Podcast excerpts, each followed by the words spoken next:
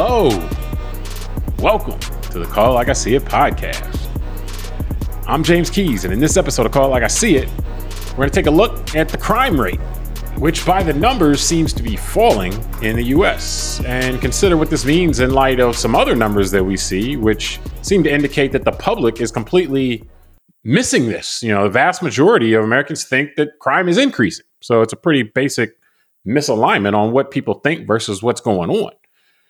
And later on, we're going to discuss the idea and the practice of tipping, which seems to be actually becoming more widespread with like the use of technology and paying your bills using tablets and stuff like that.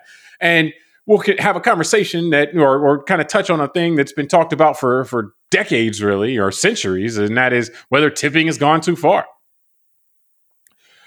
Joining me today is a man who knows how to find the answers when faced with the confusing or the mysterious. Tunde Ogunlana. Tunde, are you ready to put on your true detective hat today? Yeah, Sherlock Holmes style. all right, all right. Uh, now we're recording this on January 16th, 2024. And based on recent numbers from the FBI, it seems like crime rates in the country are going down, in the United States are going down, uh, which, unless you're in the crime business, would seem to be something to be happy about or something could seem to be considered to be progress. But the only thing is that it seems like a substantial majority of Americans, and we're talking 70, 80%, are oblivious to this. They, they, they actually think it's the exact opposite, that the crime rate is going up and therefore are more concerned about crime. Uh, which kind of matters because you know in America we kind of do this government of the people thing, and you know the people kind of having an idea of what's going on, it would be helpful if you're going to be take part in, in selecting leadership and, and determining priorities and so forth. So to get us started Tunde, just what's your reaction to seeing this disconnect, like just in the numbers, a straight disconnect between people's perception of what what's happening with crime versus what's actually happening in you know in reality.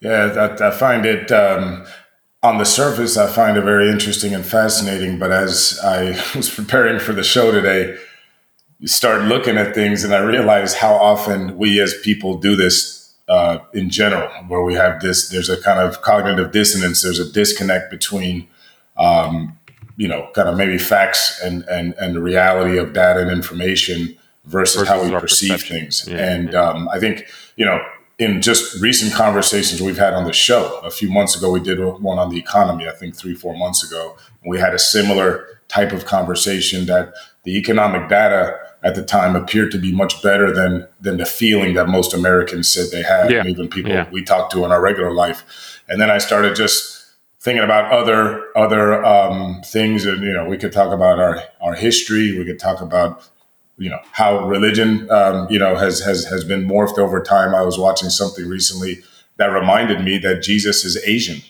You think about the Middle East is actually part of the continent of Asia, yeah, and yeah. we're American, and here I'm used to seeing Jesus Im- images looking like a European and that hit my brain sideways. I'm like, hold on, what do you mean he's Asian? Then I had to think about it. It's like, yeah, the guy's born in Bethlehem. It's the Middle East. It's the continent of Asia. So technically, yeah. he's Asian. So yeah. you know, um, I think this this this again doesn't feel like it's true. Um, we get inundated with um, messages and images on our media of how bad everything is and how bad crime is. But to your point, I mean, I'm looking at here that in 2023, violent crime dropped eight percent, while property crime fell 6.3%. I'm like, okay, well, that seems positive. But you're right. If you ask the average person on the street right now, do you think crime is good or, you know, is it better or worse? Most people probably say, oh, it's terrible and this is the worst we've ever had it. So, yeah or at least that it's getting worse, you know, and that I think the numbers are 80% of Americans, you know, essentially are saying that they think that crime is worse. And yeah, I mean, it's, yeah, we did observe the same thing economically. And one of the, one thing that's been observed kind of in the phenomenon of this, this is something that happens from time to time. It really goes more to people's just how they feel about the, what's going on in the country in general. And so if they feel good about what's going on in the country, even if things are bad, they'll feel like things are going good. So if people just had a good feeling about the country right now, then they would think the crime rate is good, the economy is good, and they would look at things with rose colored glasses. But if they're just overall pessimistic in general, then different, if you ask them about different factors specifically, they'll be like, oh, that's bad, that's bad. Where it gets even crazier a lot of times is when you separate out and say, well, have you, how is the, how is your economic outlook? Or how how have you have you been affected by crime more you know late lately than before? A lot of times people will say i'm okay but i just think the larger is is in bad shape. Again without respect for whether that's actually true. And i think part of this is just living in a big country. Like if we all lived in a small area like you know literally like the size of like a city of maybe a couple hundred thousand people then we probably would have a better feel for kind of the ebbs and flows of it. But when you're talking about 330 million people and spread out over such a long, long space, our perception is driven in some respects by what's going on around us.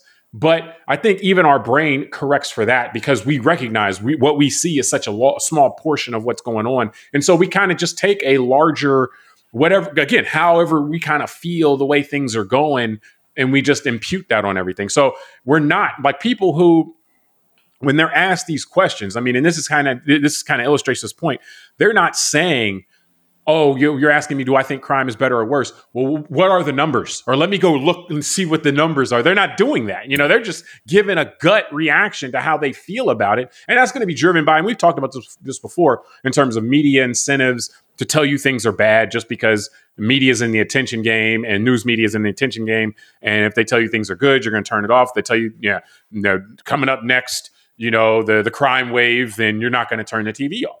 You know, and so like there's that, and then just kind of we see factors like social media where people don't post all of the times that oh yeah, my pad I ordered from Amazon and it came today, no problems. People don't post that, but if any if the one time it gets taken or something like that, people will post, and so you multiply that. So I think how our perceptions are formed a lot of times do focus on or, or, or highlighted the negative things, but in general, like I said, I, I think that it, this makes a lot of sense because we just wouldn't on, like, walk around with an understanding of what's happening across you know this huge country all the time anyway. Yeah.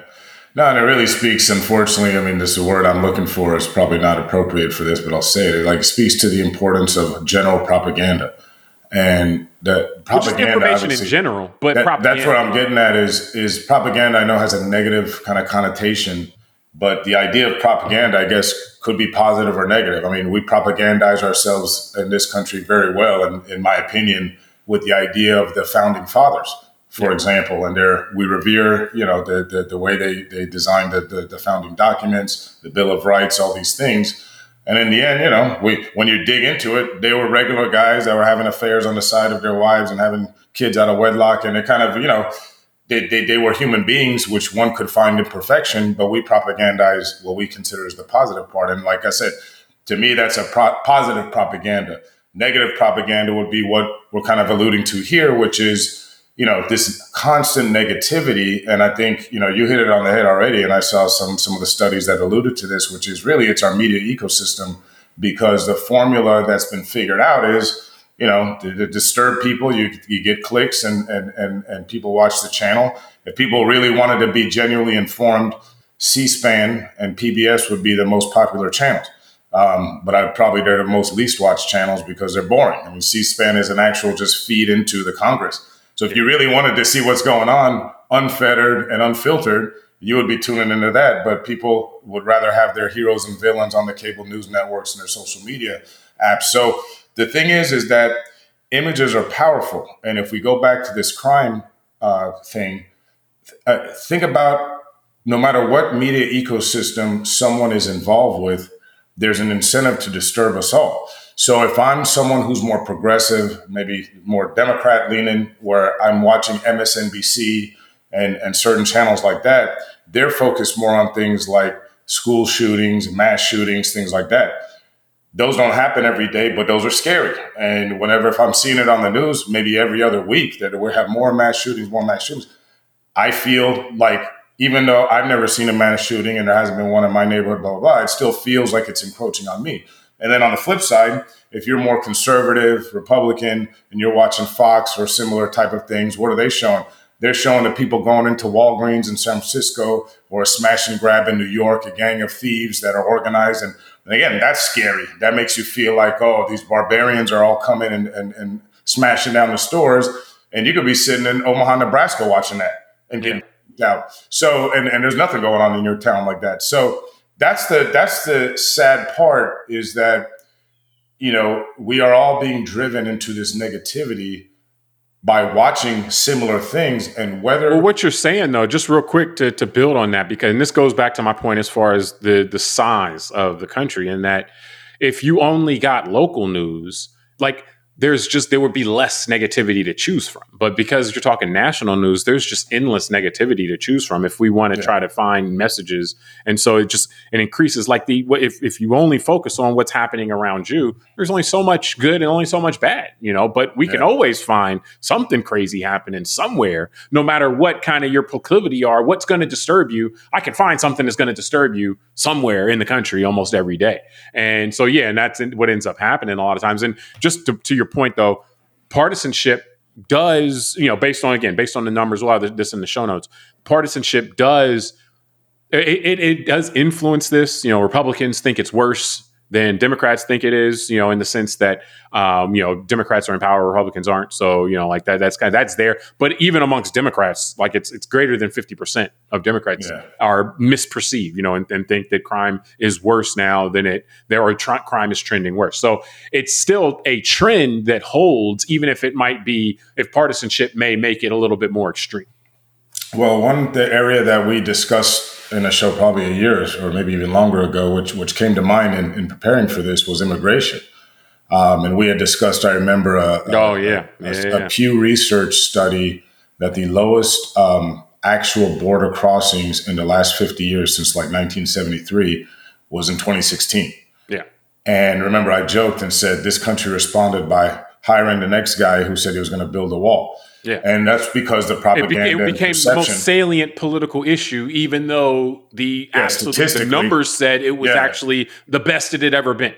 Yeah. And so and so that's why I think again, that's because of quality negative propaganda from certain media outlets. And I think that's where I mean you mentioned this And also uh, people's uh, disconnect. If everybody lived on the border, then they could see whether or not there was a lot of people going, or, or they'd have a better, they were closer to it. But if people are 500, 1,000 miles away, it's just like, all right, whatever I see on TV, that must be what it is. Well, the thing also to me is is because you, you said it at the beginning of this discussion pretty well, which is you know the kind of the the, the negative um, um, messaging really from the media and, and perspective.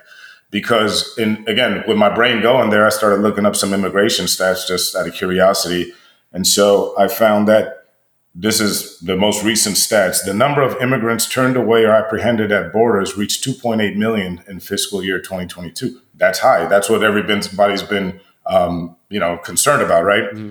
The highest number since at least 1980. Again, perspective. That that actually made me like, oh, okay. So it's not. This isn't the first time the country's seen it. Yeah. In my lifetime, I was two years old, but I guess immigration was an issue back then too in 1980. So, meaning, and we survived. We, we yeah, exactly. We survived. That's really my point about the perspective. That's that's that's why I bring it up, and and and thank you for saying that because again, with perspective, we would understand this may not be a hair on fire moment. Maybe if we actually, because again, people have to learn and uh, relearn how the country works and the system. I had to remind one of my friends having this conversation last week that the Congress makes the laws in the United States. And that's basically what I told him is the Congress has the ability to make immigration laws or adjust them or change them, mm-hmm. but they're not doing their job. And we keep electing people going to Congress who decide that being on TV and fundraising is more of where they should spend their time than actually getting in a room and figuring out their differences and legislating on behalf of the American people. And so, and and right now we have a, um, a Congress that's acknowledged that they're not going to work on the border because it's an election year and they're they're more concerned about partisan politics. They'd than, rather campaign you know, on it than yeah, help, yeah, help which is actually interesting that they've said that they've said that out loud. You know, yeah, like they said it publicly, so yeah. you know it's no longer a secret. Um, and so I think that's it. Like like I started looking at this, and it's just a reminder. Like yeah, because we don't discuss anything with a lens of perspective, therefore every time we hear something, it's like the most diabolical oh my God, the, the world's going to end. And it's like, well, this happened before. I even had a friend yeah. I had breakfast with last week, and he was, um, you know, not happy with the withdrawal of Afghanistan, and um, which, you know, I understand and I respect that. And he was talking about how we left all of our weapons and stuff behind and the, and the jets and all that. And I didn't want to challenge him in the breakfast, but in my head, I'm thinking, Well, I remember learning that we did the same thing in 1979 after the you know the the Islamic Revolution in Iran. We had F-14s and all that that we sold to the Shah, and we pulled out of there in 1980 and left a bunch of weapons there, and that's life. Like this has happened before, yeah. but but people don't well, talk that, about these. Things. That goes to your that goes to your point though as far as you know just kind of our, our consumption habits and this is you know this goes back to that quote you know the robert ale or Ro- roger ailes quote that people want to feel informed more so than be informed and that yeah. perspective doesn't keep eyeballs you know giving people perspective by and large. I mean in, in on broad strokes you know the the the information ecosystems the news media has learned that this stuff is trial and error. You know it, it it's diabolical to the extent you want to see it as diabolical but it also boils down to profit motive very simply as well. And now the question of whether or not we should have profit motive determining what information we get and how information is presented to us is a whole other question but you can explain the current situation based on profit motive more than anything else um, and so when you look at this, like, like and we've brought up some similar examples. Uh, you know, like we, like you said, we spoke about the economy as well. Um, a, a couple months ago on this, and the yeah. same disconnect that people think the economy is is in really bad shape, whereas the numbers keep saying that it's actually doing relatively well. Um, so we've seen this with the economy. We've also seen it with civil rights. You know, where we've we've heard uh, people complaining that you know just for example with you know with with um, black folks for example just saying hey you know things are worse than they've ever been you know in america which strikes some people as saying you know like whoa you need to kind of look at slavery or jim crow or you know things like that. But we, we those kind of things you know especially amongst younger people you know with, with perspective lack of perspective or whatever. And so do you see anything beyond kind of just the the information ecosystems that why why there's this persistent with you know in terms of understanding okay whatever's happening right now this tendency to think it's much worse than it actually is. You know like do you see anything out there like a couple things we mentioned like i said the information ecosystem. We also talked about just general pessimism and then looking at everything through negative color glasses versus you know general optimism yeah. looking at it through. But is there anything else that stands out to you about this? No, I mean it's there's there's a lot going in there, and I think there's you know there's there's like a spectrum of it, right? Because I think you know you, I'm laughing because yeah, this is like the most. This is the probably the worst time in 2024 in American history to be a Black American.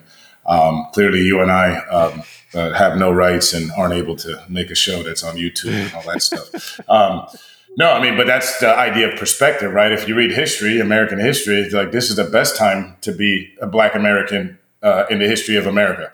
Um, and so does that mean and, and i want to be very clear right? Does that mean that there's no racism or there's no imbalances and there's no need to continue to, to, to, to kind of fight for justice and equality in general for many minorities in america? Of course there's always room for improvement and well, it speaks to more to what was going on before than, yeah that's what i mean by perspective you know, yeah like the idea of understanding that there were laws like actually holding people back from enjoying citizenship in this and country. mobs. Um, and then and then yeah, prior to that, there was actually slavery, right? Which again, this is where this is crazy because like you, we're laughing now and joking that there are some young Black Americans that think that this is like the worst time ever in this country's history for Black folks.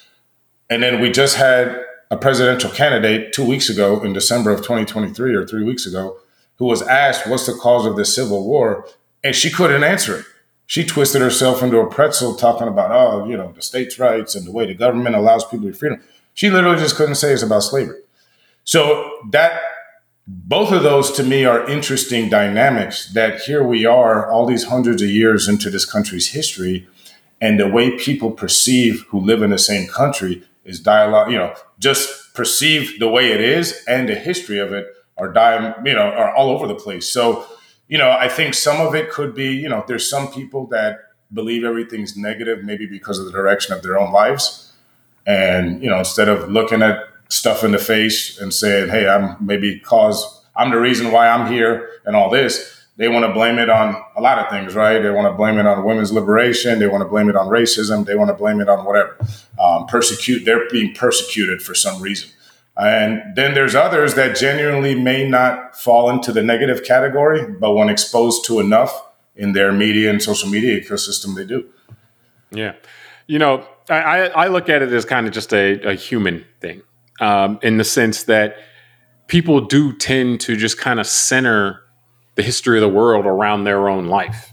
And so, in the same way, you you hear like with religion, you know, like you know, it, it, the people believe that we're living at the end of times. And if you look at throughout history, like people have always kind of believed that yeah, yeah, yeah, this it's all about to go down during these next few years or these next couple of decades. Like I'm living, I myself am living through a very important time in history, and so I think that kind of seeing our own selves as living through now this is why you may not want too much perspective is because hearing that the things you're going through people went through 20 years ago 40 years ago 60 years ago kind of diminishes this feeling but it's like a feeling of importance you know? It's like oh crime is bad. I'm going to have to to to make a decision here or the people that i support you know the people that i'm behind are going to have to get stand in and save everything and you know change the course of history and so forth. So i think it really just is one of those things where we just we want to see ourselves as as being in a pivotal time or being very important to the, the pivot that's going to go the way we, that make things go the way we want.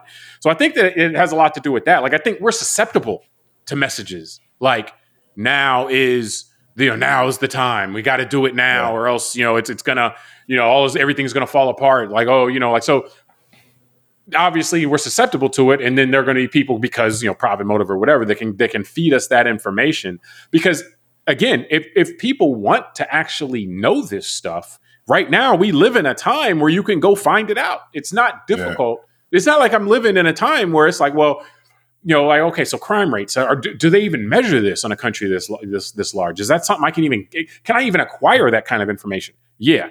Okay, do I have to go like to Washington? You know, travel to Washington and, and go to, to show up at the Library of Congress and and you know start looking through stuff or you know like no, I, it, I can find stuff you know on government websites you know and saying okay, well here's what the numbers are saying here and there. So it's not like it's hard to find this information, you know, but I just don't think this as emotionally satisfying as information that says, and again, particularly uh, if you align that with the idea that if you're optimistic, then optimistic messages are going to resonate with you. Optimistic statistics are going to resonate with you. If you're pessimistic, then pessimistic messages are going to resonate with you. You're going to perceive things more pessimi- pessimistic. So, you know, I think you overlap that with the idea that it just makes you feel more important if the the times now are you know, just just we're at a pivotal time, which again, we've always been in a pivotal time in people's mind, yeah. and I think that really replay, plays a huge role in it. Well, that's an interesting point, but as you say that, it makes me think of the statistic that pops up every decade or so. I see it is is um, that where they kind of poll people in the moment who are um, Christian yeah. and who you know deep in their faith and they ask them do you think the armageddon will happen in your lifetime and it's usually a solid 50% yeah. You know, 48, maybe 52 sometime, but it's somewhere around half of people believe, you know, that are It's a large number of people believe that the yeah. end of the world is going to happen while they're alive. And that's always been yeah, the case. Yeah, exactly. So, so that's what I'm saying. For the last two thousand years, if you ask people every year, they, you know, so someone must, which is quite did, pessimistic. well, remember you know, we but, did this show recently about um, people longevity and living forever. Mm-hmm. So if somebody figures that out, then they will be right because at some point during their existence, the Earth will end. Um, but until someone well, can Earth, live forever, I, mean, I, don't, know about I that. I, the yeah. Earth will become inhospitable before it will end. But uh, if they uh, live forever, they will still be able to survive that and then see the Earth end. But maybe we don't have to play that out. Yeah, I was gonna say that. That's but um, well, well, forever for whatever reason these disconnects though. Like my question is this: If we can't be trusted to kind of having a feel for a decent feel for what's going on around us. We as you know we as the we the people. Then what does this say or what is this how does this affect the whole self-governance thing? You know like it, it we you know or do, do, we just need to turn around and say look we just need somebody else to fix it. You know i need somebody who can just fix this stuff for me because I mean like it's a all really strong man? A strong man you know who makes me feel safe everything? and secure you like, know but, but seriously like a, though you know, it'd be cool like a slash between Santa Claus and Superman, like where he's kind of fat and looks nice with a beard and like. But no, grandpa, but seriously though, like then he can like shoot lasers out of his eyes. But seriously though, the question though is like, like, look, if you you you are you know a part of a household, you make decisions on your household. Imagine if you persistently thought you were making money you were earning more money than you were spending, and you consistently were, were, spending more money than you were making. Like that kind of a disconnect would fundamentally make you unfit to to to participate in the decision making at your house. Because it's like you can't even get a perception even though the numbers are there you can always look at the bank account and see but you just are constantly walking around saying no no no we're doing great. We're putting away money every month. And it's like no you're going down each month. Like that kind, these kind um, of disconnects would seemingly affect your ability to make sound decisions I have my phone in my hand because you made me realize I'm about to FaceTime my wife because I think you hit something on the head in my personal life. I'm just kidding. Um, Ooh, give me a that's, second. that's why. That's why I got no money after I keep working. No, but um, but no. I mean, look, you're right. Um, I think this is like you said earlier about kind of the messiness of humanity. I mean, this is. Uh, I, I used to think this thought. Um, just one of these stupid thoughts I had in my head, which is it's interesting as humans we can pass down a lot of things through genetics. You know, hair color, eye color skin tone, all that kind of stuff, height, you know, health stuff. One thing we can't pass down is memories and experience. Yeah. And so I think that does lead us to these cycles, which we've discussed on different discussions. And so, and then thinking of just kind of getting my mind here, thinking of things like, um, you know, just discussions we've had about uh, around books like *Sapiens* or or *The Righteous Mind* and things like this is clearly the human mind is is irrational in a lot of ways. Um, yeah. And I think in a lot know, of ways it doesn't recognize too. Yeah, exactly. It's because it's about really survival. Yeah. And survival doesn't have to make sense. And you know, the Sapiens had a the good line I remember from we discussed it, which is that you know there's no human rights in nature. You know, there's no, you know, there's no, there's no good and evil. These are all made up concepts, basically. Yeah, like a lion eats a gazelle. The gazelle might have had two babies waiting for it to get back and it's not coming back, and something's going to eat those two babies, and that's you know what's we look at that as sad, but as nature.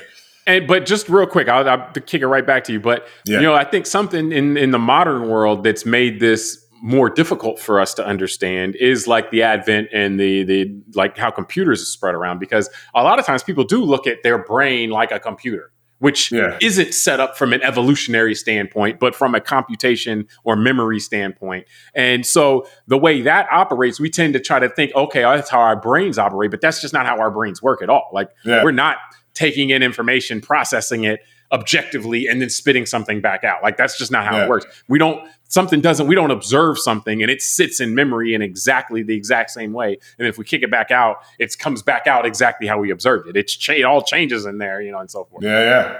No, it's interesting. And so that's kind of what I'm saying is that um, you know, it seems like the emotional side of our way of being is a much stronger pull than our intellectual side for most people, and probably me and you included. And so I think the idea. See, which certainly is.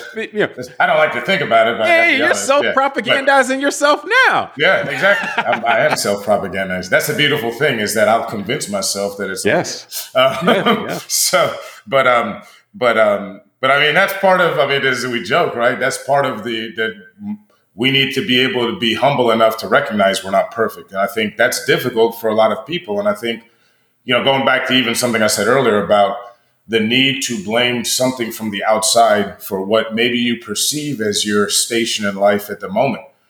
Again, we all compare ourselves. So think about it, James. I've been around people like professional athletes that make that kind of money, right? And they think that they're poor. Yeah. Because they've signed a $15 million contract and the guy down on the bench, uh, you know, signed a $60 million contract. Mm-hmm. And then you and I would look and say, well, shoot, if I had 15 million just all at once and just live out that interest, I'd be happy. You sitting here, you, you're going to get that in three years and you're unhappy. So again, we all delude ourselves and convince, our, convince ourselves. And I think anyone who's traveled to a third world country, for example, would, would, would come back and say, you know, even unless someone's really homeless and on the street, but even in, in let's say public housing in the United States, you know, many Americans still have it better off than in third world countries because at least in public housing you have electricity, running water, and maybe some heat. A lot of countries, people are living in literally like in Sudan and certain places in the world, they're literally living in shacks um, in the middle of the desert. So, you know, that's what I think is is interesting about all this is is that we can delude ourselves. So the American experience experiment is really can people become loyal to a system and have an emotional pull that keeps them in fealty with a system? Or to your point, will there always be a person or or a set of ideas that can come in and upend, you know, take people's emotions away from looking at that system and saying, no, no, no, this system is so messed up that this person has to fix it. And I think, yeah, we're clearly looking at everything in our uh, environment today. Uh, we are we're back at that part that, of the yeah. Cycle. That con- there's a constant pull there, just because yeah. there's a simplicity, you know. And so, I mean, there's no. It's not a coincidence that through most human societies there have been you know few people in charge or single person in charge you know and and so forth because there's just a simplicity there and it's less yeah. to worry about so to speak i think for our our self-governance system this is kind of built in uh, the individual like but you have to come make peace with the idea that individual decision making individ- an individual's ability to to you know look at the facts observe the facts and then decide what the best course of action. But that is fundamentally compromised. You just have to like you have to accept that. The the way our system accounts for that is by taking a lot of people. You're supposed we're taking millions of people and it, you're supposed to get to a better result by blending or combining the perceptions of a lot of people that's going to give us a better chance than if it was one person. You know, they was saying, okay, well, here's my perception, here's what we're going to do, and that's the danger of you know the when you go down the authoritarian route, uh, you know, and then you have just a single person because then their misperceptions can determine the course of the whole society. Whereas at least we can balance each other out. Some people are more optimistic, some people are more pessimistic, things like that. And so I think it's built in in that sense. You know, this is why you have 12 jurors, you know, or, or many cases, you know, depending on the, the, the um, particular jurisdiction, but you have multiple jurors hearing something. It's not because we're concerned that if we only had one that they wouldn't be able to hear it or whatever. It's just we're trying to balance out the fact that we know that individuals are flawed in their ability to hear information or see information and then make a decision based on that because of their own biases or perceptions or whatever. And so, but what this has, I think what this calls into question also, though, beyond just if if humans are always kind of misperceiving things, then you know, like again, I think that's built in, you know, with the use of large numbers, um, which by the way makes percep- participation very important. You know, like it, it, yeah. if you're sitting out, then you're giving a greater uh, microphone, or you're you're putting other people's perception as more and more and more prominent places. We need more people to participate. Even if you know, like people say, "Oh, well, people aren't educated on the issues." Like, well, look, most people aren't educated on the issues. I think we see this here now. Most people aren't educated on what's going on. What we need to do is sample a lot of people's perceptions, and then that we get to the best thing. The other thing I'll bring up about this is just kind of the point of free press, which is built into the con- Constitution, is the idea that truthful information can't be suppressed, and so you have to at least have it out there. But the point of free press isn't to say that only correct information is going to be out there. There's a kind of a belief that people will gravitate towards what's real versus what's not, that may be wrong. But as long as the information's out there, and again, you're relying on multiple perceptions and not a single perception, then th- that's how the system accounts for that. And it's proven to be at least on par in terms of decision making, if not better and more resilient than the, having a single person or a small or no group of oligarchs making all the decisions as well. Like that's led into disaster probably much more on a rate basis than again taking the large sample size eh, of perception and then putting go deciding either rep, de, making decisions or deciding who should be in charge to make decisions you know in kind of that self-governance way that we do. Well that's because you're not the dictator. I'm sure if you were it, you wouldn't have said any of that. But well, um, no. but no i want to i want to follow up. You said a couple interesting things here and i know you want to jump to part two but a couple things. One is because as we're talking, you know, it got me thinking about the basis of this conversation, which is the disconnect. When we started, why why is there a disconnect with people's perception about things? Well, I mean, we started with crime. Yeah. We could talk about the economy. We could talk about our history, like the Civil War and what caused that. You know, why is there this disconnect? And so I started thinking as you're talking, is is right now, I would say, I mean, forget about the Civil War for this conversation, but more of the economy, um, even like we mentioned immigration, I totally acknowledge that the amount of people being apprehended at the border right now is much higher than it's been in recent years. But again, just reading that it, this is the second highest to 1980, still it's the second highest. So that tells me that okay, like you said, well, since 1980. So conceivably, yeah, it might have been higher before been that. Through this, yeah. yeah, and we survived it, right? And so, and then we talk about things like the stock market. You know, the Dow Jones just hit an, an all-time high, thirty-seven thousand. Unemployment's just continually staying below four percent the amount of jobs created. We've created a million manufacturing jobs in the last two years in this country with bringing the chips back home and all that kind of stuff in manufacturing. So, you know, inflation's come down. Gas is around $3 a gallon, um, you know, where it was a year and a half ago, around 450 a gallon. So that's the point is that the information is not that bad at the macro level. That doesn't mean every single American is enjoying themselves right now. But again, like you said, a big society of 300 plus million people, we've never had a time when every single human being in the in the United States was absolutely happy about everything. So, nor what, will what, we ever what, have a time, you know, like that. You no, know, but like the reason I bring this up is really that. So, in order to disrupt and for certain people, I guess, to gain power and, and kind of thing, what do you need to do? You got to disrupt this narrative because the information coming out right now is not that bad about the system. It's not terrible, like we said. Crime's lower, economy's good, all that so, so the point is, is that what we're discussing is basically there's a certain group of people that want to ascend to power at all times, but in order to do so, in this case, they actually just have to create such a, an air of negativity. Whereas if we look back at maybe the last kind of cultural revolution in the United States, which was the 1960s, that's actually when there were true legal imbalances, like we talked about earlier. You know, it took the 1965 Civil Rights Act to make everybody in this country an equal citizen legally. Um, you still had issues with relates to things like feminism and all that. So at that point, people were marching in the street and all that because certain citizens in this country were being treated much different. Today, the difference in the storming of the Capitol in January 6th and all that to me is more of a perception thing. Americans are being treated equally in general. But some Americans are, I guess, feel that because they got a share, that somehow it's taken away from them. They see it as a zero sum. So they keep being told that there's all this, everything's terrible, to your point about partisanship, whenever my side is not in control. The economy absolutely sucks. You know, everything's terrible, crime sucks. And that's where I think we're getting this dissonance because because that's what I've told somebody. I go, look, at the end of the day, the parties changed three years ago a country this big doesn't change that much in three years.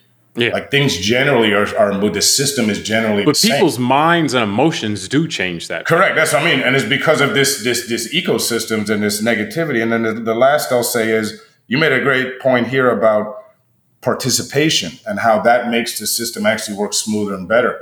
And that got me thinking about how so many people are threatened by more participation. And I can't help but think, I mean, we're in uh, mid, late January of 2024 here, that now there's, there's, there's, certain people in politics that started, you know, that have been attacking a, a performer uh, like Taylor Swift because she's trying to get young ladies uh, registered to vote.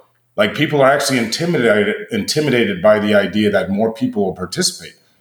And that again makes me think, well, why would you be inti- intimidated by that unless you're trying to control in order to control people, you got to have a smaller group to control than a larger.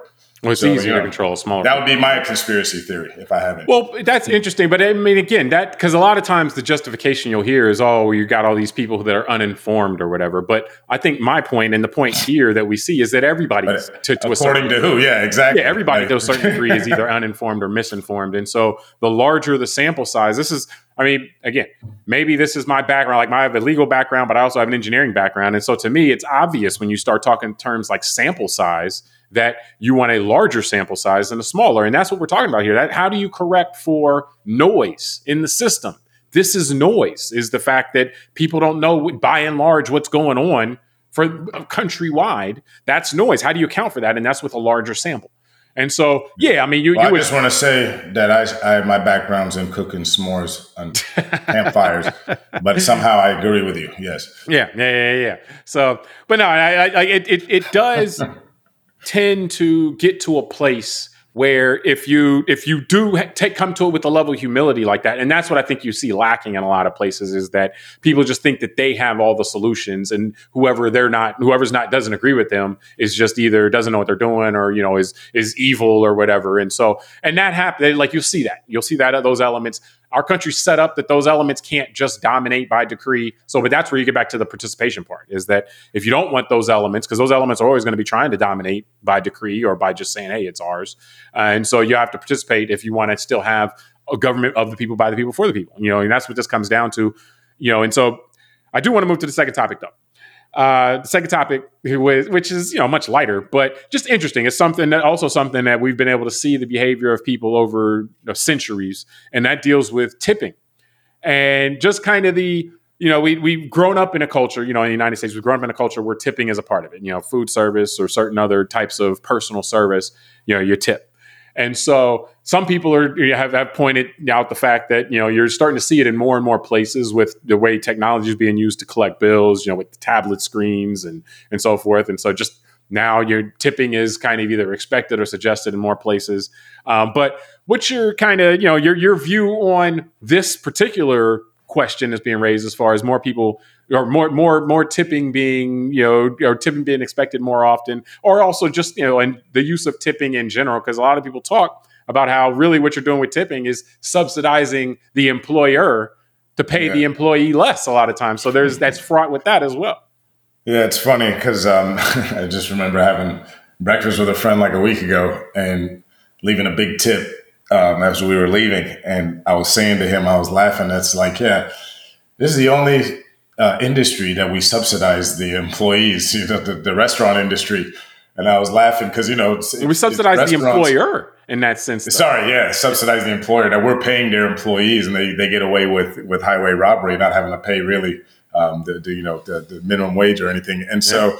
but then I was joking and saying, well, how is it that statistically they don't they say that uh, restaurants are like the, the, highest failure rates? I was thinking if I could start a business where I didn't have to pay my employees and be relied on my customers. I was thinking about that James for today to joke about it. Like you're an attorney, I run a financial planning firm, and we have staff, you know, and stuff like that. I'm like, imagine if I had my clients just just telling them, hey, by the way, you know, you got to pay for my assistant. Yeah, yeah, yeah. Like I expect not only you got to pay me fees to cover my costs, but you got to also pay them. It's like, yeah I got to pay for my meal at the restaurant. I know, you know, it wasn't free for you to, you know, get all this produce in and to get the to get the meat in and all that. So I got to pay for that, and I got to pay for your staff. That's interesting. Yeah. So it's it's um and and I would say this: I lived overseas um, for almost five years when I was younger, and it was an interesting experience. I think this is a very cultural um, here in the United States. This idea of tipping. Um, there's a lot of places around the world where it's just not something you do. It's not customary. And we're not used to that because what what I wasn't used to was being told that the waiters and waitresses at the time and bartenders were getting paid like 20 bucks an hour. And that's why you don't tip, you know, in those cultures. So, you know, but I do agree that um, you know, it's it, there was, and I, I, I thought this was nice that during the pandemic, for example, here, um, you know, they developed a culture of people trying to go out of their way to to to you know support their local business you know really tip people that are working as you know small businesses and i think that was cool but yeah at, at this point sometimes when i'm just ordering a cup of coffee and the person didn't do anything and you're right they turn the screen and it says do i want to tip 20% sometimes I kind of feel like now, like, damn, everyone's encroaching. like, yeah, yeah, This cup of coffee costs six bucks as it, as it is. Now I got a tip for that too. Like, when did this? Well, happen? yeah, I mean, like, you didn't. It's not like it got, my table got cleaned or you know, exactly, like brought yeah. me water and then you know, all you are, yeah, it's like you just handed something over to the counter. Yeah, you know, exactly. and. No, I mean, I think it, it, it first just to understand because I don't have an issue with tipping in general. But I think you gotta, anytime you think about tipping, you have to understand it, it is a matter of culture. And so, and we'll have a piece in, in, in the show notes about tipping, which had a lot of interesting background as far as going back to, you know, hundreds of years ago in Europe where they believe it originated. One of the things I was, uh, there was, that was interesting to me is the, the, the word tip, you know, where it came from. And I think what they cited was that they, they, there was a, in one, in a restaurant or, you know, it was to ensure with an eye, ensure with an eye, to ensure promptitude. was you know what the, the, this money was for, which was shortened to tip, you know, yeah. to ensure promptitude. So I, I, I had a lot of fun in my mind with that. But like the the this cultural phenomenon basically is something that is really taking us over, you know, and like that to me is what really stands out the most about it in the sense that, um, and again, in the piece we will we'll have we have in the show notes, you'll see what what they one of the things they talk about is how like there's been a lot of hand wringing over tipping since tipping began like the, the, whole time like people some people pointed out like this is crazy. Why are we doing this? You know and in in many cultures like where they did it before they don't do it now like they raise the wages or whatever. And but in this in the united states it's very persistent.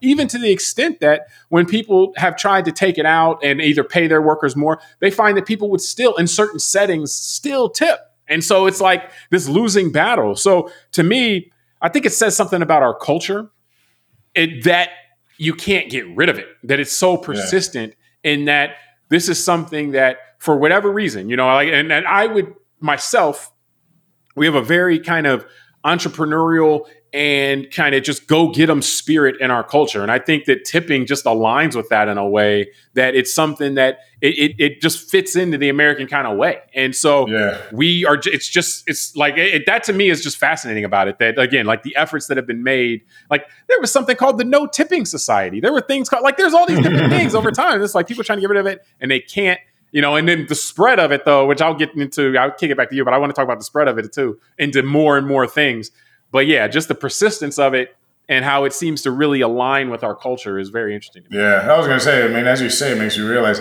you know, tipping is a very American thing for the, you know, the way you say it, because if you think about it, I mean, Americans, uh, you know, a lot of people complain about Americans, you know, around the world, and we, just like we talked in part one, we complain a lot about ourselves. But um, you know, they're, they're, I say this in a positive way. Americans have a very generous streak uh, that can come out in certain ways. And I think tipping is one way, like you said, culturally, I could see a lot of Americans just not being comfortable not tipping certain professions because of understanding that they don't get paid well. Um, and I think that that's what I mean by that. That shows the, the, the kind of generosity of, of, part of the American spirit. But that that's, um, a, that's and, a horse. Uh, that's a that's a the, you know horse and a carriage type of thing, chicken and egg type of thing. Because it's like, well, if you or excuse me that putting the cart before the horse you know type of thing or chicken and egg kind of thing because they don't get paid well because they are tipped.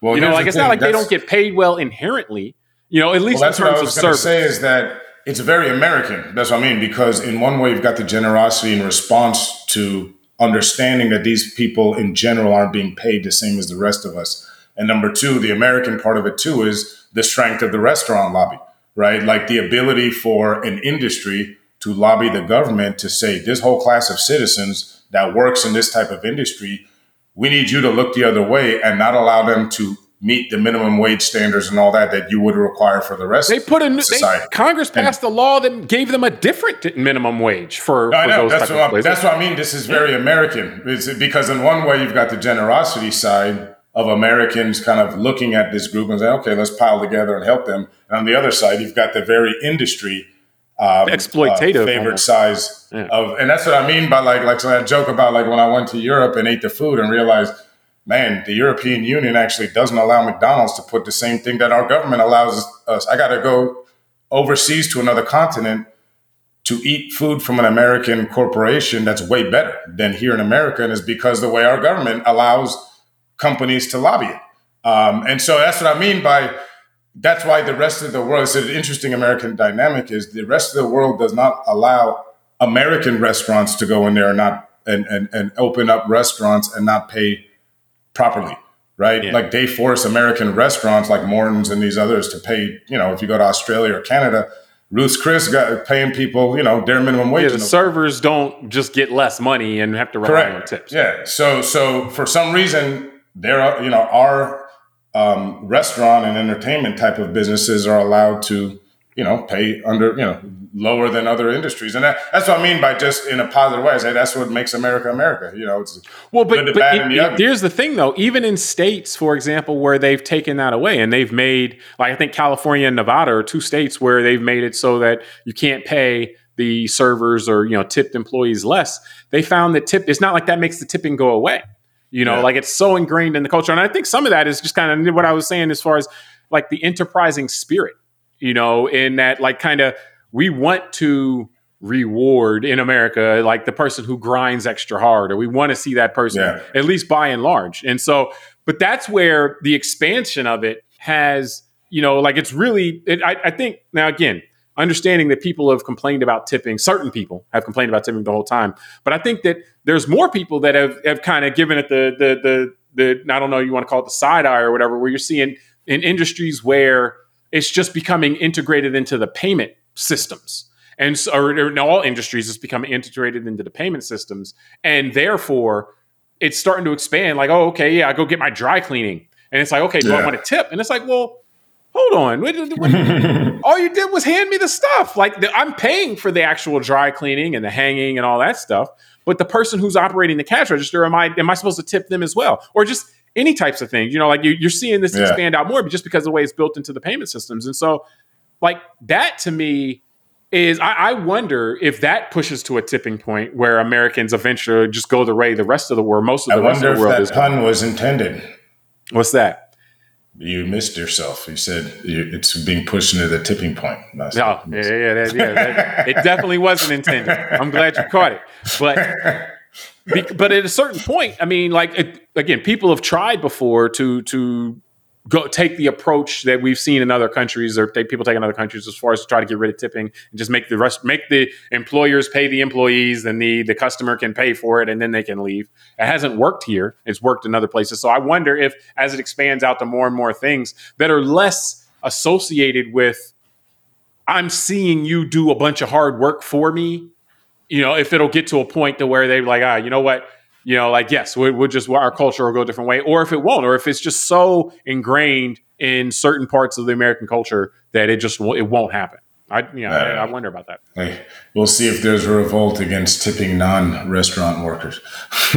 but but see, there've been that. There's been that, you know, where there's been, I and it, it's always failed, you know. So it, it you would think, but the way kind of we think of the world is that when something gets pushed too far, then eventually there's a reaction, and so that's kind of what I wonder is if if it's going to get pushed too far, or if this is something that uh, is is just kind of just the way it is. Last question before we get out of here is how just just personally how do you decide what to tip like you know whether it be delivery or whether it be like uh, you know in restaurant service do you do it you know, solely based on the size of the meal or as a percentage or do you if it's a harder kind of thing if it's raining outside and it's a delivery or if it's if it's if it's three course meal at a restaurant versus a buffet style or you know something like that dude what, what do you do as far as the I mean, I, scale I, I, I think I default to you know around that fifteen to twenty percent range, depending on you know if I'm if I wasn't that impressed and all that, it'll be on the lower end of that, and if I'm more impressed, it'll be on the higher end. It's funny. I, I was at a um, friend's birthday brunch uh, on Sunday, and um, it was at a nice nicer restaurant. So it was one of these. We had a big party of twenty. So you know the waiter broke it up with the couple. So me and my wife uh, you know, our bill was was was shared, and so it had an auto. He told us that the waiter that it had an automatic eighteen percent gratuity. But I actually liked this guy. He did a great job, I thought, and you know, very proactive, always checking on us. So I, I actually rounded it up and gave him like an extra two, three percent. Um, but that's not what I do every time. So yeah, there is there is. Um, I, I'll I'll tip out of respect at all times. I, I can probably count on one hand and definitely probably only once or twice really where I, I either didn't tip someone or gave them on purpose a very low one and maybe wrote up. I can remember one time right. oh you're, you're a the- receipt writer yeah, no, I mean. It's only happened twice, but it was like terrible service, and I just wrote like, you know, I, I can't even tip you for this. But normally, even if I'm not that impressed, like I said, I will give some sort of tip on the lower end, just out of respect for the fact this is how they earn their living. But yeah, if if I'm very happy or I feel like somewhere, and sometimes to your point, a delivery driver coming in the middle of a Florida friggin' tropical storm, you know, I might Yeah. up that tip a bit, say, hey, you know, I see that you hustle. And you're right, that's that's different from when I'm buying something that is already, let's say, pre-packed. Like I'm, I'm joking in my head, thinking about like if I went to Best Buy, to your point about going to a cash register, and I bought, you know, let's say I bought a terabyte external hard drive, and I'm just sitting there, and the guy's got a tip jar, I'd probably be like, dude, what are you doing? You Yeah, earn- like you can go to Best Buy and get a, wage here. get a flat screen TV and they're like ten percent tip. Like whoa, Yeah. whoa, whoa, Yeah. whoa, whoa. So- y'all better. But nah, for me, it, So I'm that's the thing, actually. I'm in the group of people that just kind of almost do it. I'm, I like reflexively in yeah. the traditional circumstances. Like it, it has to be something different. If, if it's a carry out or something, it'll be a dollar or two. You know, just kind of like okay, yeah. But if it's a delivery, if it's a you know like restaurant type of thing, I I would like my if if, I, if it's bad service, I'm at 15. And then if it's good service, I'm at 20. Like it's something I just don't think about that much. I, I'm a person, I'll just tip it all the time. I don't write anything, you know, it's just kind of like yeah. just what it is. Like from a cultural standpoint, it's just what you do in my mind, you know, like so it, it's in the the range, it's a very tight range. I see it's pushing now. Sometimes it's people are like, oh no, it's it's 22 to 18 percent. Like, whoa, whoa, whoa, whoa, whoa. And you know, we'll see how the culture evolves. But yeah, I mean, it, it's I definitely look at it as something that because I understand the the economics, particularly in places where either it's a delivery driver who's paid very little and doing a lot, or a server who's paid very little. Like I I'm just trying to keep that system flowing, but I, I do feel it's messed up that the, the businesses you know are kind of making us subsidize that, but I don't want to make the workers pay for that. You know, like it's just like all right, All right. If a guy, if a delivery driver shows up at your house later who's my height, um, somewhat my complexion with similar voice with a disguise on, um, it's not me. But you should tip him very well. Um, with a big big handlebar mustache. I'll have the, mustache. hump, the Humpty dance. Yeah. No, remember Yeah, there you go, there you I'll go. Have that nose with the glasses. yeah. Well, no, and, and the only thing I'll Just tip him real well. He's a nice guy. He needs. Yeah, yeah, yeah, exactly, exactly. Yeah, he can he can regale me with a few anecdotes, and Yeah, yeah. I, I'll give him a bigger tip. So, I get the feeling he won't hang around long. He'll just take his money and leave. You might But figure nah, out who he is. we, we appreciate everybody for joining us on this episode of Call Like I See It. Subscribe to the podcast, rate it, review it, tell us what you think, send it to a friend. Till next time, I'm James Keys. I'm Tunde Ogunlana. All right, we'll talk to you next. time.